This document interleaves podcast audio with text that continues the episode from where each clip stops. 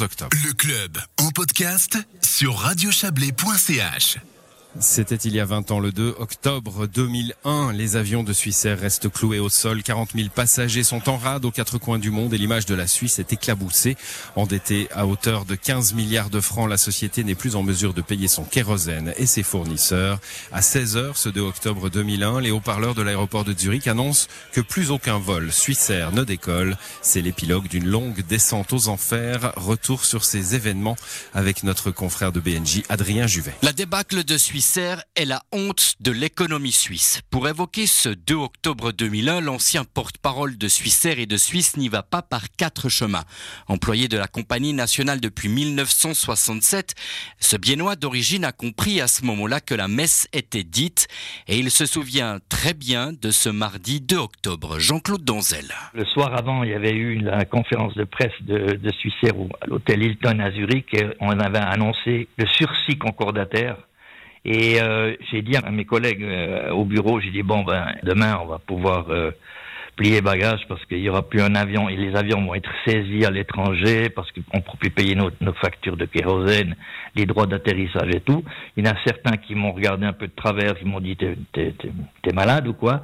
Et j'ai dit non, on verra demain matin ça va. Et puis ben le 2 octobre au matin, je crois que vers 9 heures du matin, on nous a informé qu'un avion était saisi à, Bruxelles, puis après il y en a un deuxième qui était saisi à, Londres, et puis après il y en a un autre qui était saisi à Paris, je crois. Et, donc ce matin du 2 octobre, ça a été une succession d'événements euh, assez euh, assez tragiques, puisque finalement on s'apercevait qu'on n'irait pas au bout de la journée s'il n'y avait pas un, miracle qui se, qui se produit. Et donc là, je ne sais plus exactement à quelle heure, mais je crois que entre 15 et 16 heures, on a arrêté les opérations. C'est là qu'il y a eu cette fameuse euh, annonce, cette annonce qui, a, qui fait frémir encore aujourd'hui, qui fait peur.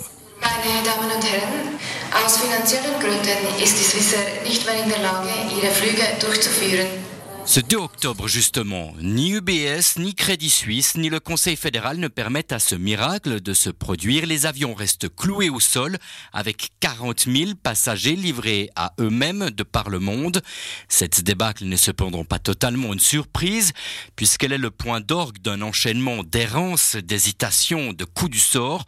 Cela va de multiples changements au conseil d'administration, au désengagement de la compagnie Sabena, à la présentation de chiffres abyssaux jusqu'aux attentats du 11 septembre. On retrouve Jean-Claude Donzel. Le flux euh, d'argent qui sortait était plus grand que le flux d'argent qui rentrait.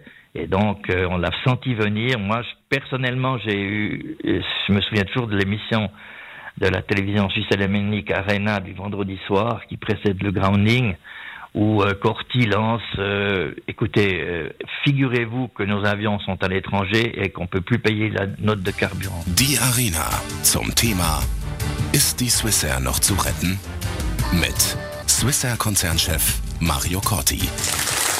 Es ist wirklich ein ganz kritischer Zeitpunkt. Und meine Damen und Herren, was das wird heißen, wenn die gewaltige Maschinerie, die wir da haben. Ça m'a glacé parce que j'ai dit est-ce qu'on en est déjà à ce point-là? Et effectivement, c'était c'était le cas. Aujourd'hui, avec 20 ans de recul, votre impression personnelle, symboliquement, c'est quoi? C'est ce 2 octobre, c'est un empire qui s'effondre? Oui, c'est un gros gâchis euh, économique euh, suisse qui n'est pas digne de, de, de, ce pays.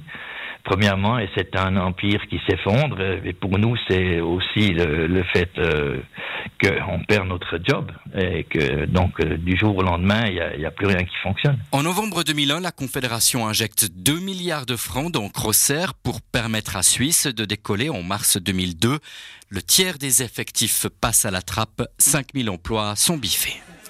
Et en 2005, pour pérenniser la compagnie suisse est vendue à Lufthansa pour 310 millions. C'était il y a 20 ans, tout cela.